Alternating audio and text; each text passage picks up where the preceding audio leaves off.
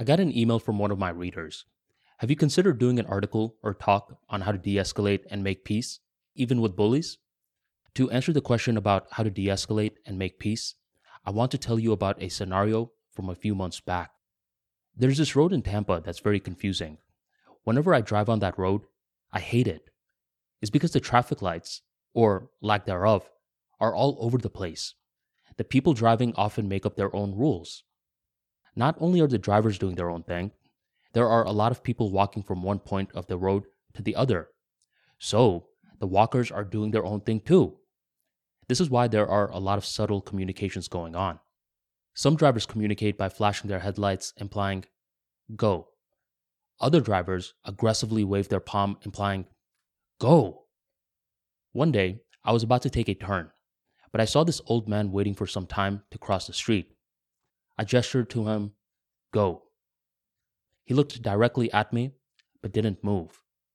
Once again, I waved, Go. Once again, he did nothing. He was looking directly at me.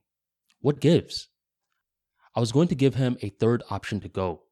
This time, the gentle hand motion was going to turn into an aggressive one. This go was going to become go. That's when he shakes his head and points to a location.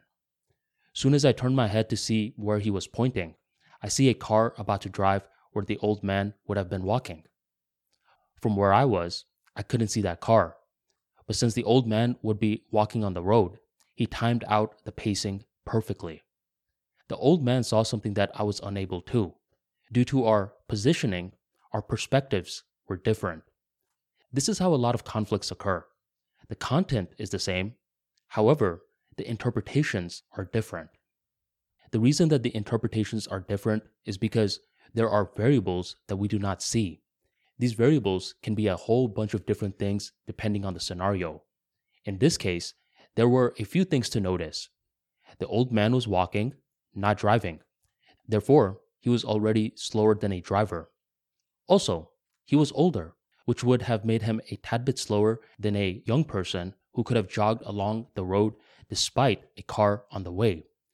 The older man was aware of data that drivers and young people may not be able to perceive. It's because what he was looking out for was different. When you find yourself in a conflict, rather than defending your position first, the smartest thing to do is see how the other person is perceiving the situation. If I'm on the road and I'm like, technically, old man, if I were you, I would have made a run for it. That does nothing to resolve the conflict. It's because the old man doesn't have the same walking pace as me. Once I saw the car flow by, I realized he knew what he was doing. Step one is to see how they are perceiving the situation. Step two is to assign them intelligence. It's hard to understand someone's position when you view them as a buffoon. That's often a subconscious program that gets activated when we are in a conflict.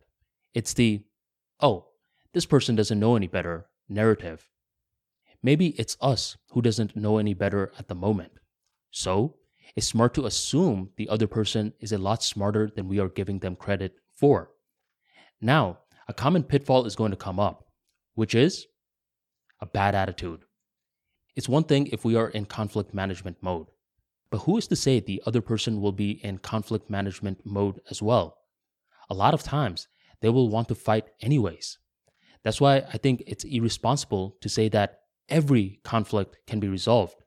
There is rarely an everything solution to anything. But if we are dealing with a rude person, there is a mind hack, which is assume they don't know any better. When I first moved to the US, my brother eagerly came up to me one day and said, Hey, did you know if you stick up your middle finger at someone, they get mad? They might even fight you. I looked at him in shock. Just because of a finger? What about the index or ring finger? What about the thumb? I asked. He said, No, only the middle finger. The next day, I go to the back of the bus where a lot of rowdy kids sat and stuck up my middle finger at them. When they saw what I was doing, they lunged towards me. Right before I was about to get beat up, my friend Jean stopped the attack. He said, Stop. He just moved here. He doesn't know any better. When the kids in the bus found out that I just moved to the US, they were like, oh, okay. Don't do that again, bro. That's disrespect. When we create the narrative that they don't know any better, that's when it allows us to become bulletproof to a sour attitude. Thus far, we talked about 1. Getting their perspective, 2. Assigning them intelligence, 3. Assuming they don't know any better to bypass a hostile attitude. Step 4 is to clearly articulate our position. Step 5 is the back and forth dialogue. At this stage, it becomes an act of creativity and is difficult to give exact formulas. The goal is for both parties to create a win win deal. An example is if you buy one of my books and get value from it. You get value, and I get paid. Win win. Even though I broke down this de escalation process into different steps, a lot of times things can happen concurrently. The real world moves fast. Assume most people are way more sensitive than they are. That way, you cultivate a gentle tonality. Ultimately, set the intent to create the coveted win win deal. Each conflict de escalated or resolved boosts emotional intelligence and street smarts like none other.